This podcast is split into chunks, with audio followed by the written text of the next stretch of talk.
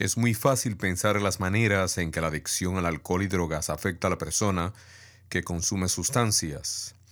A medida que avanza la adicción, el impacto solo empeora con el pasar del tiempo. Los efectos sobre la salud a corto y largo plazo, pérdida de puestos de trabajo, aumento de problemas financieros, enfrentamientos con la ley, conclusión de relaciones significativas, son solo algunas de las consecuencias más comunes en el mantenimiento de una adicción. La verdad es que vivir con una adicción activa no es una manera sencilla de vivir. Por esa razón, entre otras, estaremos tratando la temática de un adicto en la familia en esta edición de Conversemos, las herramientas que usted necesita para las relaciones que usted desea. Soy el doctor Correa Bernier, educador, autor, asesor, y consultor relacional con más de 30 años de experiencia ayudando a individuos, parejas y familias a crear relaciones conectadas, satisfactorias y de fluidez emocional. ¿Cuál es mi misión en este programa? Ayudarle a pensar acerca de sus relaciones de una manera completamente diferente. Este programa se distingue por ofrecer un contenido que es aplicable a todas las relaciones en las que usted pueda estar involucrado o involucrada lo que a su vez le ayudará a simplificar su vida y a encontrar la satisfacción, confianza y calma que usted anhela. Combinando mi experiencia práctica con las últimas investigaciones disponibles, he creado recomendaciones y herramientas basadas en evidencias, las que usted podrá aplicar de manera fácil e inmediata para crear los cambios relacionales permanentes que usted tanto desea. Así que adelante, conversemos.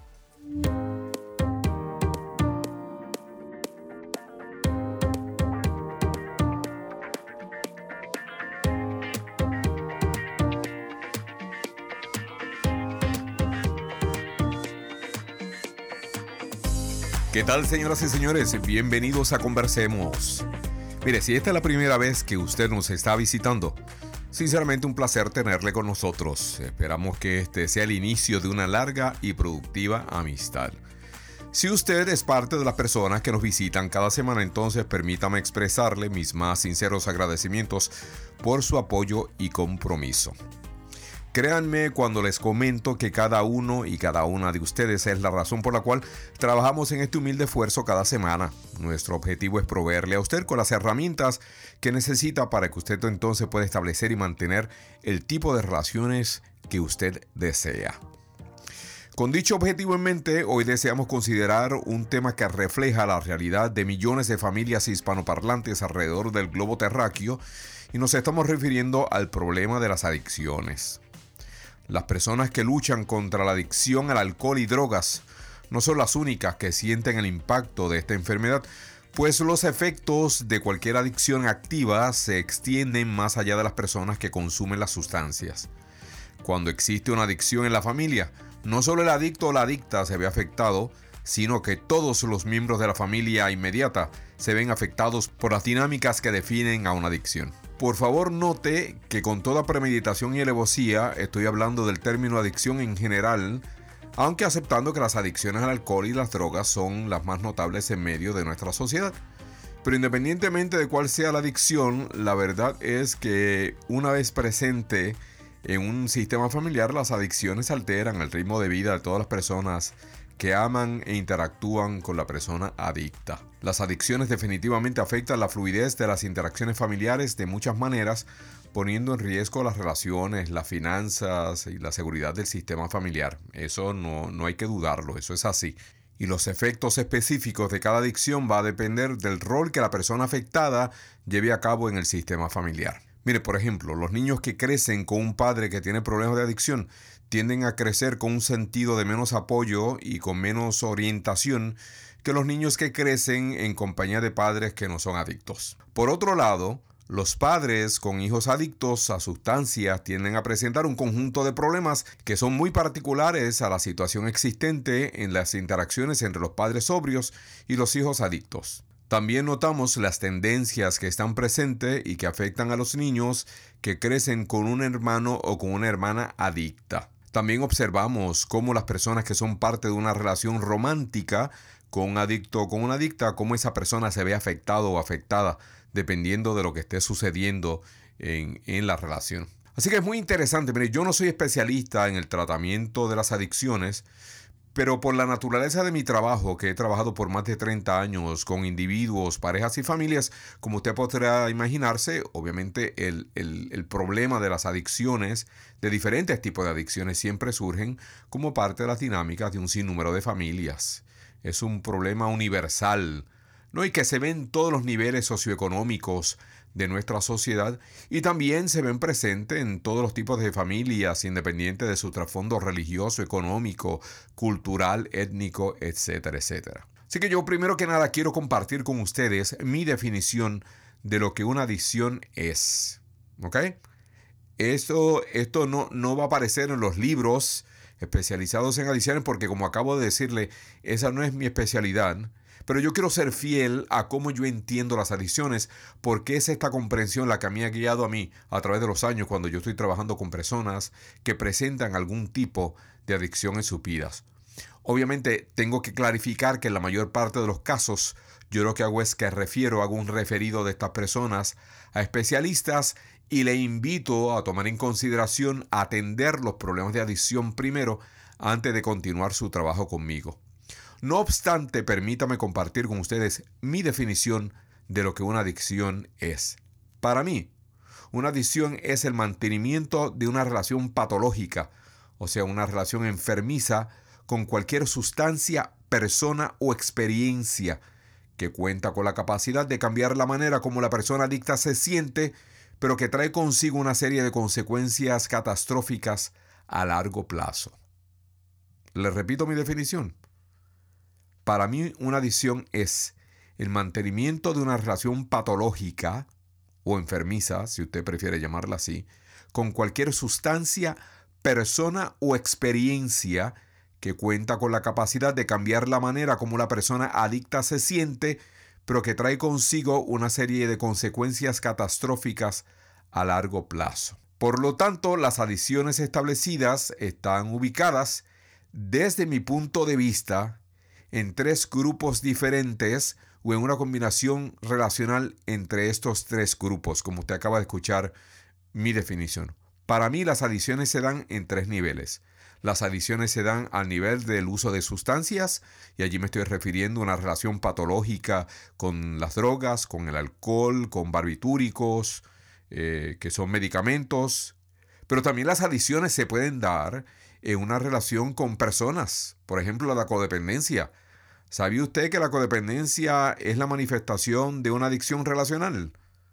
De hecho, la codependencia es también conocida como una adicción relacional o como una adicción a las relaciones, porque las personas codependientes muy a menudo forman y mantienen relaciones que son unilaterales, emocionalmente destructivas o abusivas. Y por lo tanto, cuando uno mira el desarrollo de estas relaciones codependientes, pues cumplen con aquellas características de lo que yo incluyo en mi definición de lo que una adicción es. Recuerda, porque yo dije que es una relación eh, patológica, y las relaciones codependientes usualmente son una relación muy, muy patológica, eh, que esa relación patológica se establece con una sustancia, persona o experiencia. En el caso de la codependencia, ya acabamos de mencionar que la adicción es con una relación eh, y que esta relación tiene el poderío de modificar la manera como la persona adicta se siente.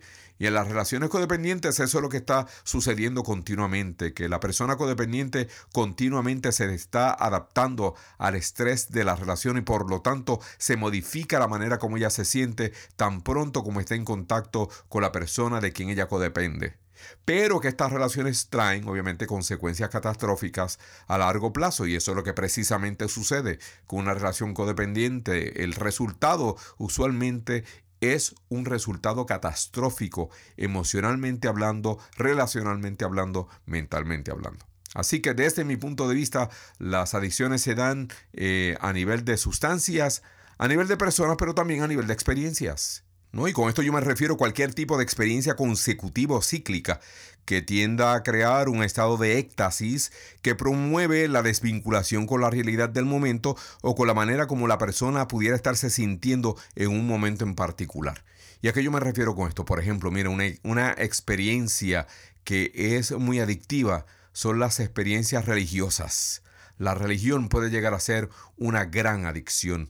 O los juegos al azar también llevan a la persona a cierto tipo de éxtasis, ¿no? Y lleva a esa persona a desvincularse de todo lo que pueda estar sucediendo, como le sucede al religioso, ¿no? Que se desvincula de la realidad y entra en este éxtasis religioso donde se desprende, se desconecta de la realidad y por lo menos por una hora y media, dos horas está viviendo en otro mundo, ¿no? Así que la religión, los juegos al azar, actividades riesgosas, aquellas personas que se toman muchísimos riesgos en cierto tipo de actividades, se desconectan. El sexo puede ser una gran adicción porque durante el momento de éxtasis físico la persona se puede llegar a desprender de la realidad de los sentimientos que están viviendo en un momento dado para entonces entregarse a la experiencia sexual. Así que desde mi punto de vista, una adicción es el mantenimiento de una relación patológica o enfermiza con cualquier sustancia persona o experiencia que cuenta con la capacidad de cambiar la manera como la persona adicta se siente, pero que trae consigo una serie de consecuencias catastróficas a largo plazo. Ahora bien, cuando tratamos con una adicción a sustancias, con drogas, alcohol, barbitúricos, estamos hablando de una enfermedad debidamente catalogada por la Asociación de Psiquiatría Norteamericana a través del libro o del catálogo que se utiliza en el campo de la salud mental que es mejor conocido como el DSM. Esto es un libro gordote, grandísimo, donde están incluidos todos los códigos de los diagnósticos que se utilizan en el campo de la salud mental.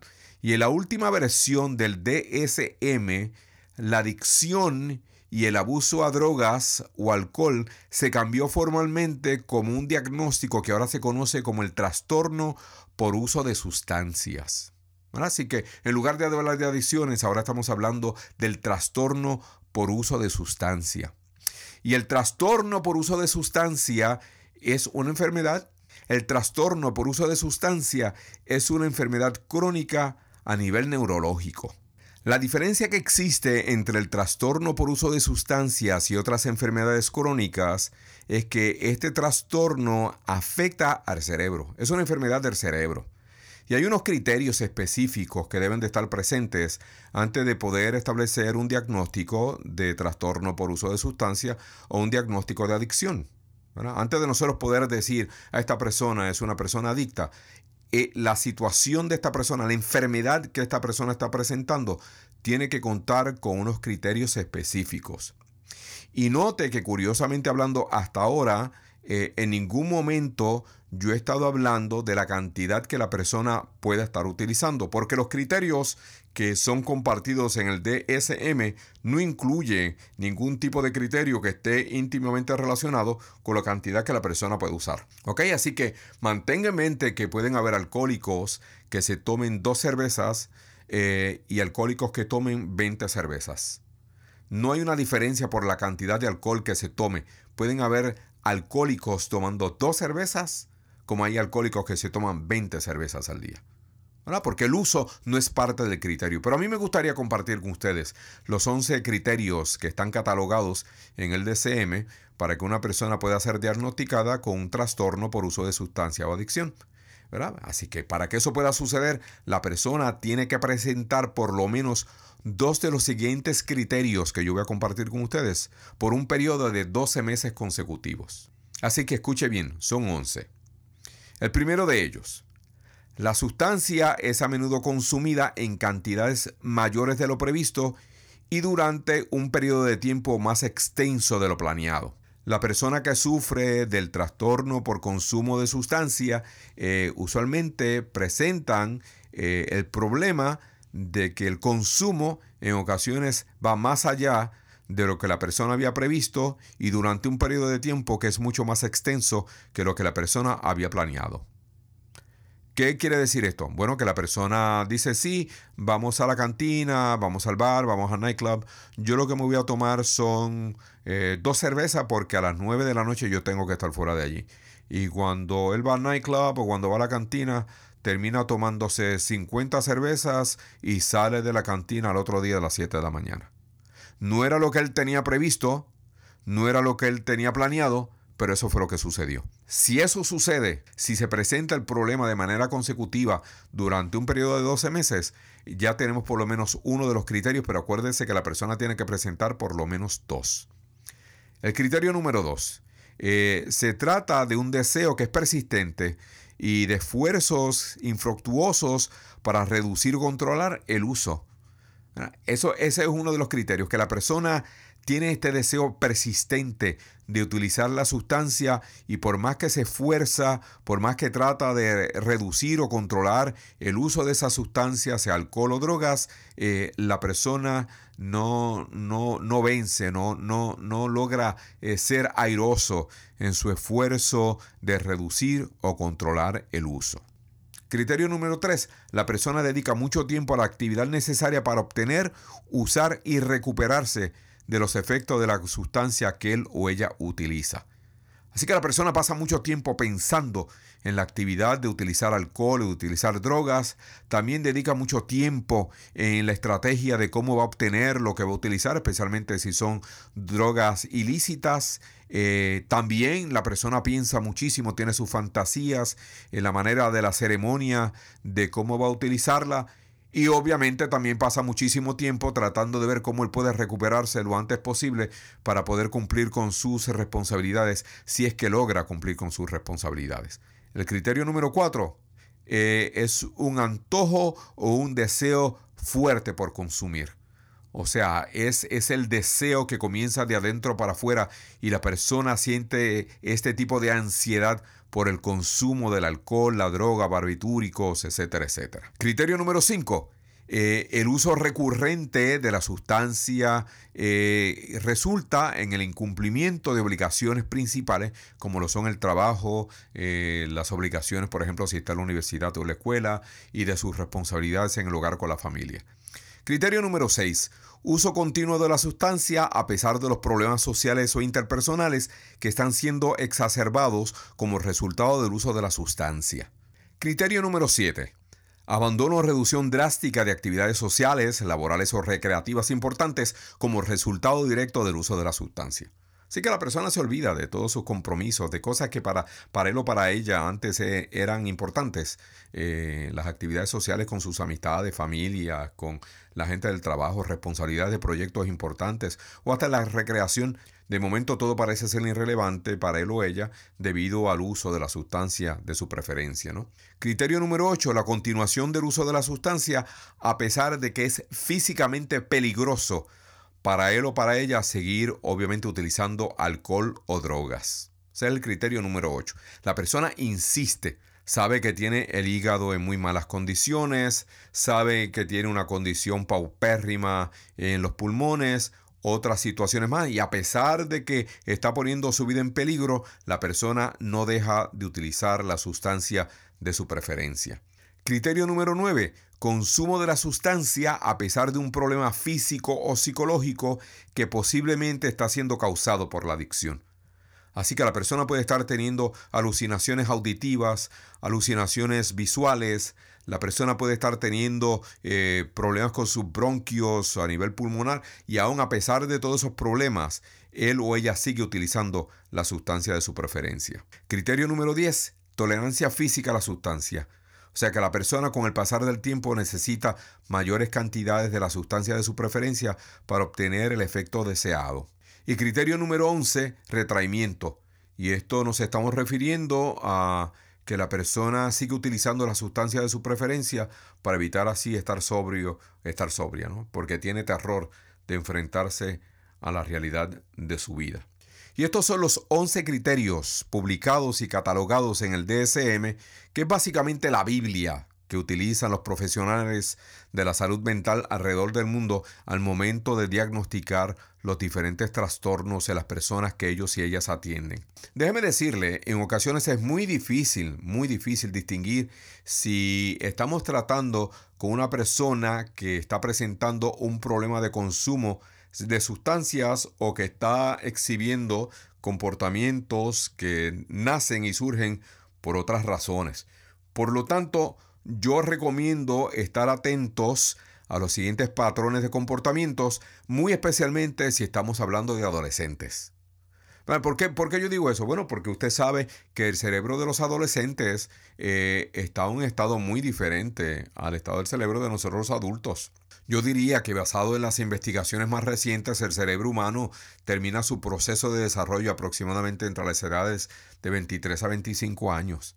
Y el cerebro mientras se está desarrollando, muy especialmente los adolescentes, lo que hay en ese cerebro es una tormenta. ¿eh? Están pasando un sinnúmero de cosas en el proceso de desarrollo del cerebro de estos niños adolescentes. Por lo tanto, yo recomiendo que usted observe ciertas áreas en los comportamientos de sus hijos y de sus hijas si usted no está muy seguro si él o ella está teniendo un problema de adicción o no. Primera área que yo le invitaría a que usted tomara en consideración observar. Mire, observe si su hijo o su hija está teniendo problemas con las responsabilidades en la escuela o en su trabajo. Si usted nota que su hijo o hija está faltando a la escuela, eh, si está faltando mucho al trabajo, si su hijo o hija está perdiendo interés en la escuela, en el trabajo, o si usted nota que hay una disminución en las calificaciones o rendimiento académico de su hijo en la escuela, eh, trate de investigar lo que esté pasando, ¿sabe? No estoy diciendo que posiblemente está utilizando algo, pero le debe de prestar atención, sea un problema de adicción o no, porque esto es un cambio en los comportamientos que es bastante significativo. Otra área que yo le recomendaría que usted observara, si no está seguro si hay un problema de adicción o no, son los problemas de salud física. Con esto me refiero a cambios en los patrones del sueño, eh, cambios en el apetito de la persona, eh, falta general de motivación o energía, ¿verdad? Cuando usted ve que la persona ya no está tan motivada como, como estaba antes o si no tiene la energía que tenía antes, si usted ve que la persona está experimentando pérdidas eh, o si está aumentando de peso de una manera muy drástica, si usted nota que la persona está cambiando de apariencia, si nota problemas de salud crónicos que son básicamente inexplicables porque nunca antes la persona había exhibido este tipo de sintomatología, es importante prestarle atención a ver si qué es lo que está pasando cuando usted nota que de momento comienzan a surgir una serie de problemas de salud física. Es muy importante que le prestemos atención a eso. También es muy importante que observe si la persona está presentando algún tipo de cambio de apariencia, si la persona está abandonando su higiene en general o si está dejando de mostrar interés por cómo se veía o cómo se ve, si usted ve que la persona, si usted nota que la persona no está utilizando la ropa apropiada como lo hacía antes, si la persona no se arregla como se arreglaba antes, es, es una área muy importante que usted debe observar si no está seguro si la persona está experimentando o no eh, con drogas y alcohol. Si usted nota algún tipo de desarrollo de comportamientos manipulativos que son notables, como por ejemplo mentiras, si usted nota que de momento están faltando cosas en la casa, prendas, dinero, si usted nota que la persona está siendo más secretiva que antes, si se mantiene en aislamiento, si de momento hay cambios repentinos en el círculo de las amistades, si hay cambios inesperados en, en las relaciones de estas personas, ese es un área que yo le recomendaría que usted observara, investigara. También otra área que usted debiera de prestar atención son los cambios significativos en el estado de ánimo de la persona. Si usted nota que él o ella se está manteniendo más irritada que de costumbre, si nota que de momento se ha transformado en una persona muy impaciente, si nota que ahora hay arrebatos de ira, si hay abruptos emocionales, si nota que hay muchos retraimientos, si hay cambios de humor que usted no puede explicar, si hay cambios en su estado de ánimo que son significativos, estas son áreas que usted debiera de observar, que debiera de observar. Porque en ocasiones eso nos indica que están pasando. Y mire, si usted observa estas áreas y no es un problema de, adicción, pero hay otros problemitas, mire, usted va a hacer lo apropiado si usted le presta atención a lo que de costumbre algunas personas dejarían pasar como algo desapercibido, porque así son los adolescentes. Así no son los adolescentes by the way. Así que tenemos que prestar atención a todos estos cambios abruptos y repentinos, inexplicables que en ocasiones nosotros vemos en nuestros adultos, ¿verdad? Una de las preguntas más comunes cuando yo estoy tratando el tema de los sistemas familiares y las adicciones, y cuando estamos tratando temas como de codependencia, etcétera, una pregunta muy común que a mí me hacen en estas presentaciones es ¿por qué algunas personas son adictas y otras no, a pesar de haber crecido en el mismo sistema familiar? Y como en otros trastornos de la salud mental, como por ejemplo la depresión y la ansiedad, en el trastorno por uso de sustancia tenemos que decir que también se encuentran un número de factores contribuyentes que, que van a indicar si esta persona termina siendo un adicto o no. Y a pesar de que hay un sinnúmero de factores contribuyentes, desde mi punto de vista, en, en el campo de las adicciones, hay dos factores contribuyentes que para mí son los principales Yo estoy segurísimo que los expertos en el área podrían mencionarle otros, pero en mi observación hay dos que son definitivamente importantes, y es el factor genético y el factor del entorno de la crianza de la persona. Eh, cuando hablamos del aspecto genético, eh, estamos hablando eh, de las adicciones como una manifestación de una enfermedad que ya estaba presente en el sistema familiar. ¿verdad? Que hay generaciones. Nosotros hablamos de la familia como este tipo de patrones de interacciones entre miembros del sistema, del mismo sistema familiar, pero que es una interacción que viene informada de manera multigeneracional. Que lo que nuestro tatarabuelo hizo, que lo que nuestros abuelos hicieron, eh, lo que nuestros padres hicieron, todas estas generaciones nos afectan a nosotros hoy como nuestros comportamientos y nuestras dinámicas personales van a terminar afectando a las generaciones que vienen después de nosotros. Y por ser parte de las dinámicas interaccionales de ciertos sistemas familiares, las posibilidades de repetición multigeneracional de una adicción son mucho más elevadas. ¿verdad? Si abuelito fue adicto, si abuelita fue adicta y papá fue adicto y tengo a tíos que son adictos, bueno, las posibilidades de que una persona en nuestro sistema familiar actual desarrolle algún tipo de comportamiento adictivo es mucho más elevado y eso se debe a la genética, aunque no todos vamos a terminar, ¿verdad? Yo tengo tíos que fueron alcohólicos, ya no están con nosotros, pero yo tuve tíos que fueron alcohólicos empedernidos.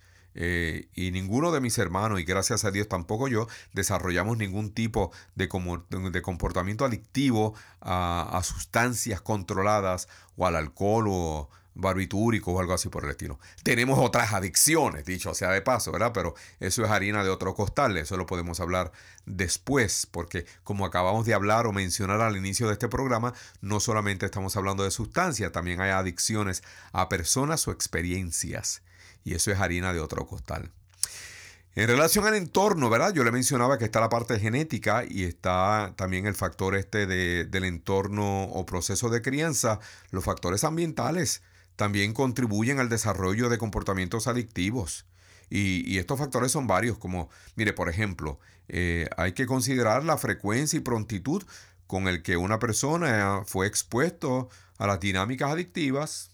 Yo he visto personas que le dan a niños a probar cervezas. Yo no sé si usted lo ha visto, yo lo he visto, yo lo he observado. ¿verdad? Y todo depende con la prontitud, cuán temprano una persona fue expuesta a estos tipos de comportamientos adictivos. También hay que considerar el trauma que surge como resultado de estar viviendo con un adicto, con una adicta en la casa. Eh, porque las personas que viven en, hogares adictos eh, se dedican a vivir en esta continua adaptación al estrés. Y esa continua adaptación al estrés termina siendo un proceso traumático para las personas y dependiendo del voltaje de esos traumas, ciertas personas van a terminar desarrollando obviamente ciertos comportamientos adictivos porque encontraron la manera de cómo identificar un analgésico y cómo ese analgésico fuera el sexo, el alcohol, las drogas o algún otro tipo de experiencia o de sustancia, le ayudaban a ellos entonces a modificar la manera como se sentían, de tal manera que podían entonces ahora adaptarse al estrés de otra manera exterior y no solamente de manera interior. También tiene que ver muchísimo en el entorno la accesibilidad a las sustancias, si hay alcohol por todos sitios, si los padres dejan pastillas o marihuanas o cocaína o heroína por todos sitios y, y las personas tienen acceso a esta sustancia, pues obviamente va a elevar las posibilidades de que los miembros de esta familia adicta desarrollen comportamientos adictivos por sí mismos. Eh, otro elemento es la normalización del uso de la sustancia en la familia, que para alguna familia, pues, estar borracho, utilizar ron, utilizar drogas, es lo normal para ellos. Y si usted lo normaliza y es lo normal, pues obviamente eso es lo que uno normalmente hace, pues eso lleva y eleva las posibilidades de que las personas desarrollen un comportamiento adictivo. Y por último, aunque no menos importante, está la cultura familiar. Y con esto nos referimos a las creencias y a las actitudes de, la, de cada familia en relación a las sustancias y al alcohol. Eso, eso es muy muy importante. También sabemos que otros trastornos como son la ansiedad y la depresión pueden llegar a influir en el desarrollo y mantenimiento de comportamientos adictivos. y, y eso hay muchísimas investigaciones que respaldan este comentario que yo acabo de hacer. Pero si usted vive o tiene algún familiar que está enfrentando dificultades, eh, como resultado de un trastorno por el uso de sustancia. A mí me gustaría compartir con ustedes cuando regresemos de la pausa seis principios que usted debiera de saber y que debería de practicar si alguien a quien usted quiere, aprecia o ama está siendo afectado o afectada por el uso del alcohol o las drogas. Y yo quiero compartir esos seis principios con usted tan pronto como regresemos de nuestra pausa en unos breves minutos. Regresamos.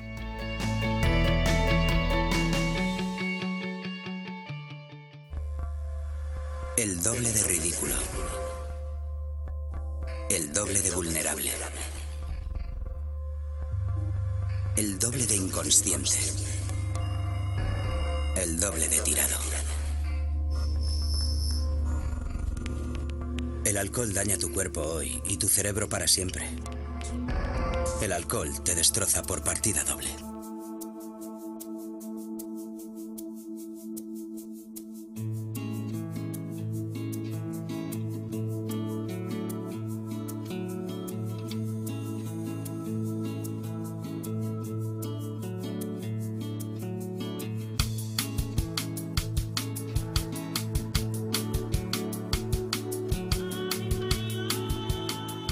Las opiniones y consejos compartidos en nuestro programa del día de hoy no suplantan la atención de un profesional de la salud mental.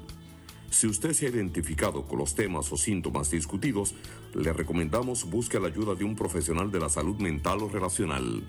Conversemos, estimulando el bienestar familiar a través de la educación.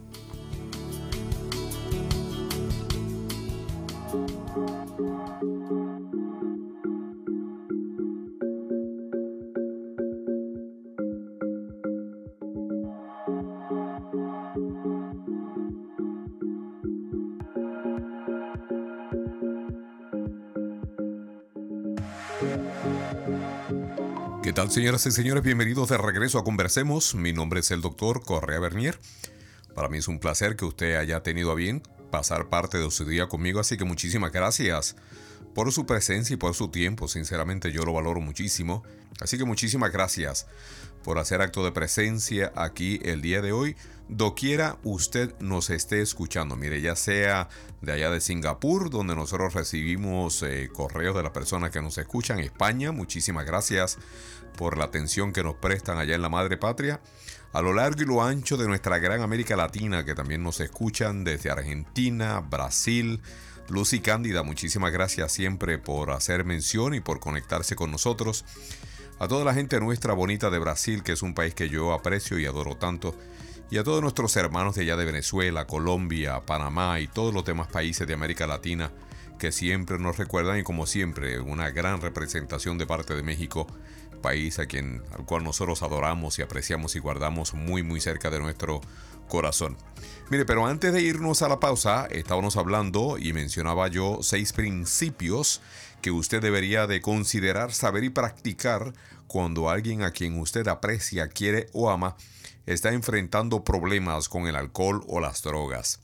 quiero rapidito porque yo sé que el tiempo nos ha traicionado, ha pasado de una manera vertiginosa y nos ha traicionado con el pasar tan rápido que han tenido, así que yo quiero pasar por estos tres, perdón, por estos seis principios de práctica con las personas que sufren del trastorno por el uso de sustancias eh, el primero de ellos, el primer principio, mantenga en mente que cuando se trata de personas que tienen problemas de adicción, son ellos, pero no son ellos. Entienda bien eso, mire, el cerebro de las personas que sufren adicción es un cerebro secuestrado. Eh, la adicción es una enfermedad del cerebro, así que la lógica y el racionamiento no van a ganar la pelea. Por más que usted intente sentarse con él o ella explicarle, darle su razonamiento, utilizar el intelecto, regalarle información, invitarlos a ver películas, eh, escuchar este podcast que siempre, siempre lo agradecemos y es muy útil, pero el razonamiento, el intelecto no va a ganar la pelea, la lógica no va a ser por el adicto eh, lo que usted espera que haga, así que por favor mantenga en mente que las personas que sufren de adicción son ellas, pero no son ellas. ¿verdad? Porque no, aunque tiene las capacidades, y con esto no estamos eximiendo al adicto, a la adicta de sus responsabilidades. No estamos hablando aquí de restarle posibilidad y responsabilidad a los actos que estas personas llevan a cabo. Lo que estamos hablando es que en el proceso de intervenciones por parte de la gente que los quiere, que los ama, por miembros de la familia, sus parejas, la lógica y el racionamiento no van a ganar la pelea. Principio número dos, mire, mantenga en mente que la adicción en sí misma no es una elección. O sea, los adictos no son adictos porque hayan planeado serlo. No es que ellos o ellas amen más las drogas o el alcohol más que a sus familias, parejas, hijos y trabajos. La adicción es una enfermedad. Eh, y otra vez, esto no libra al adicto, a la adicta de sus responsabilidades, pero por lo menos nos ayuda a entender qué es lo que está pasando, qué es lo que está sucediendo con estas personas y con la lucha continua diaria que ellos mantienen en relación a su adicción de preferencia. Principio número 3. Como otras enfermedades crónicas, el uso de sustancias tiene las mismas tasas de recaída que otras enfermedades como la diabetes, la alta presión, etcétera, etcétera. La obesidad, ¿verdad? Hay personas que son diabéticos y no debieran de estar comiendo ciertas cositas. Mas sin embargo, de vez en cuando se comen la dona que no debieron haberse comido. Se echan la cervecita que no debieron habérsela echado pero se siguen tomando la cerveza. De vez en cuando, no estoy hablando de aquellas personas que abusan y maltratan su cuerpo, sino de aquellas personas, por ejemplo, diabéticos, que están totalmente comprometidos y comprometidas con mantener una dieta balanceada por el bienestar de su cuerpo y de vez en cuando tienen un pequeño tropiezo y tienen una pequeña recaída y simplemente hacen conciencia de lo que sucedió eh, y siguen hacia adelante. Mire, las enfermedades crónicas así son, incluyendo el uso de sustancias. La mayor parte de los adictos y adictas en su proceso de recuperación van a tener recaídas. Y eso no quiere decir que han perdido la lucha, que han perdido la batalla y que allí terminó todo. Simplemente hay que detenerse, hay que levantarse y seguir caminando hacia un día mejor porque ya usted sabe, en el mundo de las adicciones y en el universo de la recuperación tenemos que manejarlo un día a la vez, un esfuerzo a la vez. Principio número 4. Si usted le ofrece a un adicto o a una adicta una opción fácil, eh, mire, definitivamente esa es la opción que ellos van a preferir.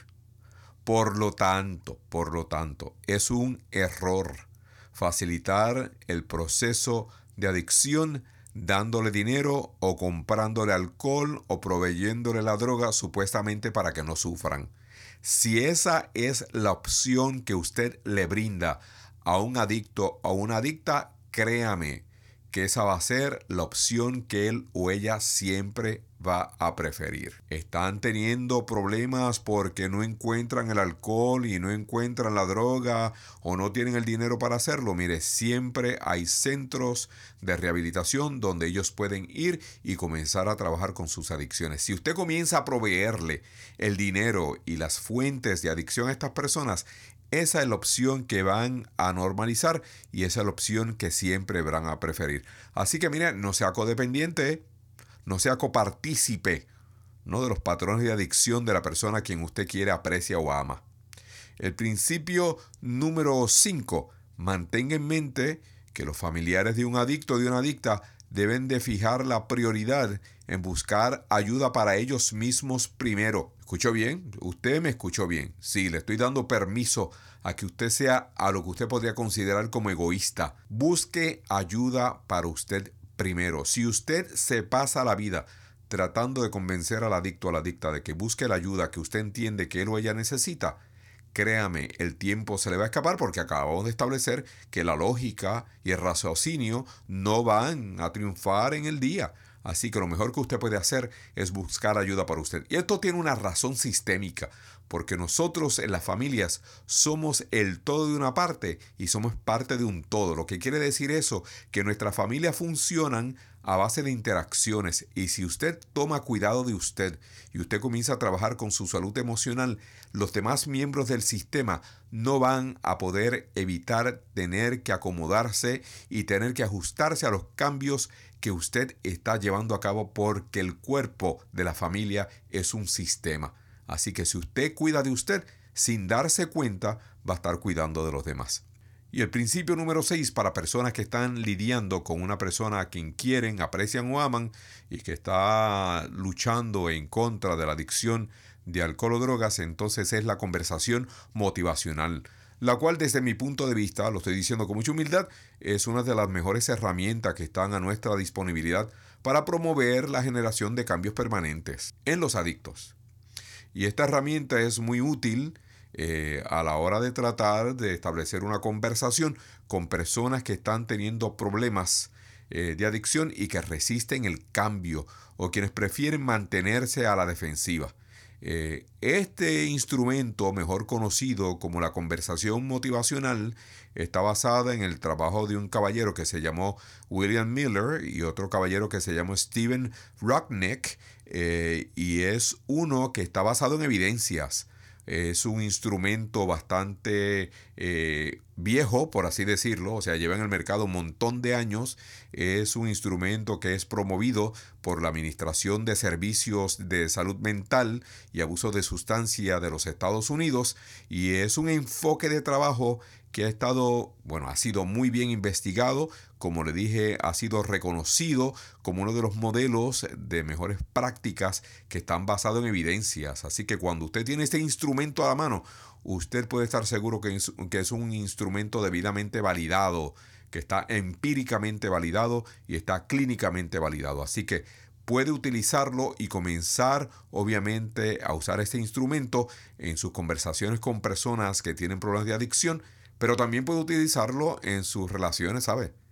Es un instrumento muy útil para los matrimonios, para los padres, eh, dialogar con sus hijos. Es un instrumento que yo lo utilizo con muchísimas de las personas con las que yo trabajo porque de verdad que es muy, muy, muy útil, ¿no? Muy, muy útil. Así que yo estoy incluyendo una copia de este instrumento reducida y adaptada para las personas que escuchan este programa.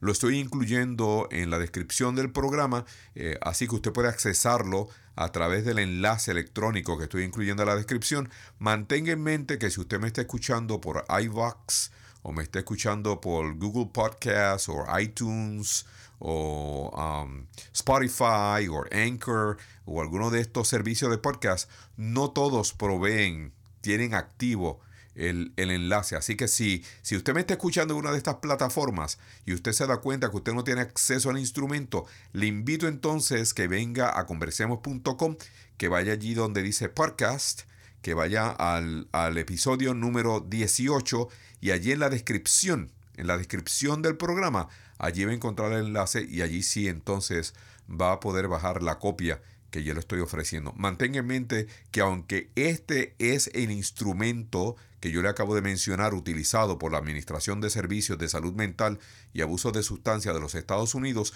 lo que le estoy ofreciendo es una copia reducida y adaptada. Pero este instrumento está disponible a lo largo y lo ancho del Internet, así que si usted quiere utilizar el instrumento completo, puede encontrarlo con muchísima, muchísima facilidad. Así que utilícelo, utilícelo. Vaya ya entonces a, la descripción del programa y allí entonces va a poder bajar su copia. Lo más importante cuando tratamos este tema de las adicciones en el mundo de las familias es mantener en mente el amor.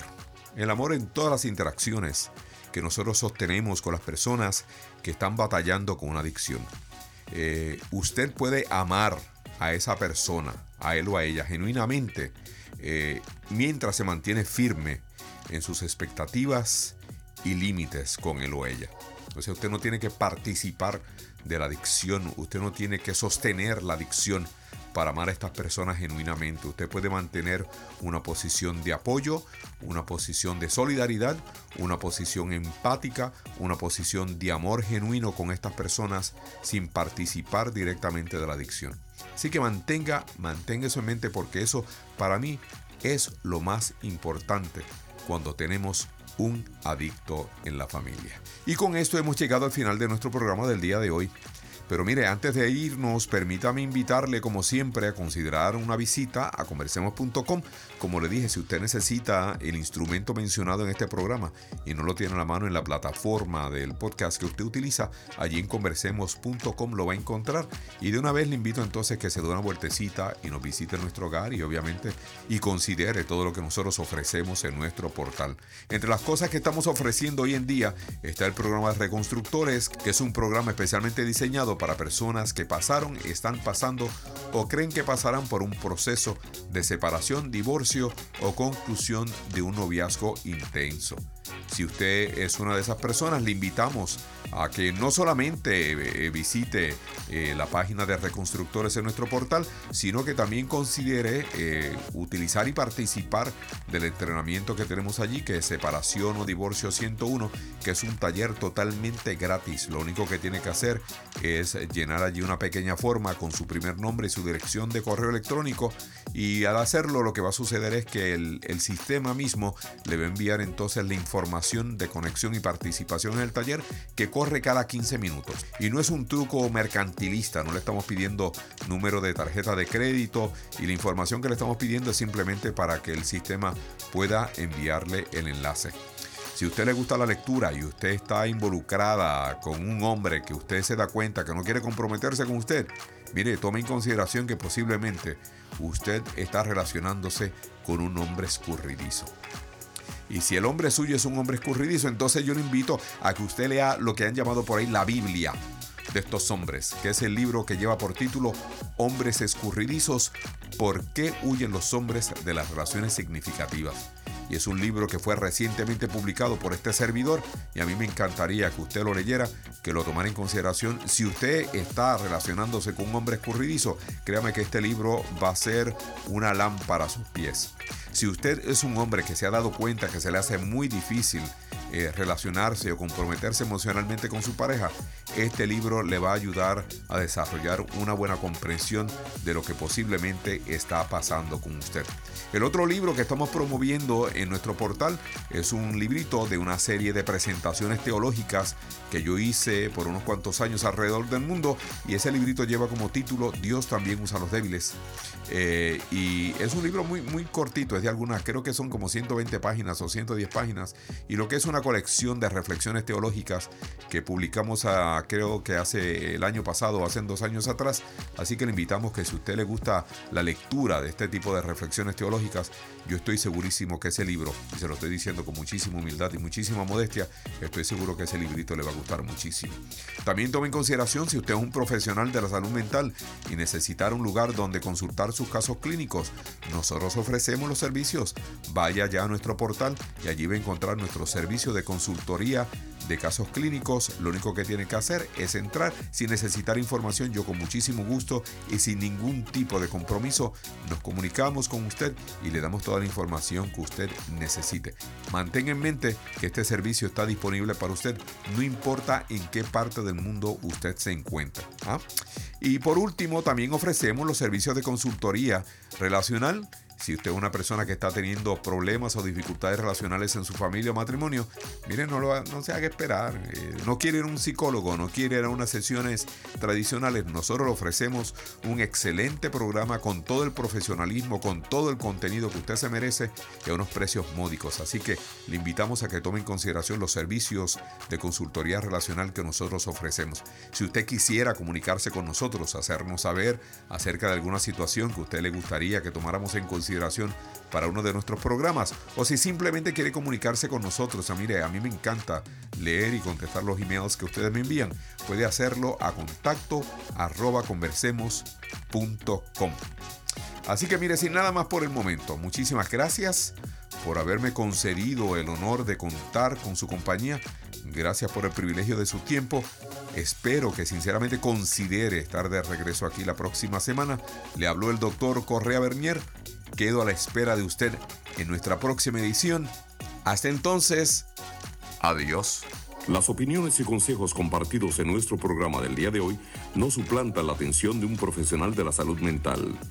Si usted se ha identificado con los temas o síntomas discutidos, le recomendamos busque la ayuda de un profesional de la salud mental o relacional. Conversemos, estimulando el bienestar familiar a través de la educación.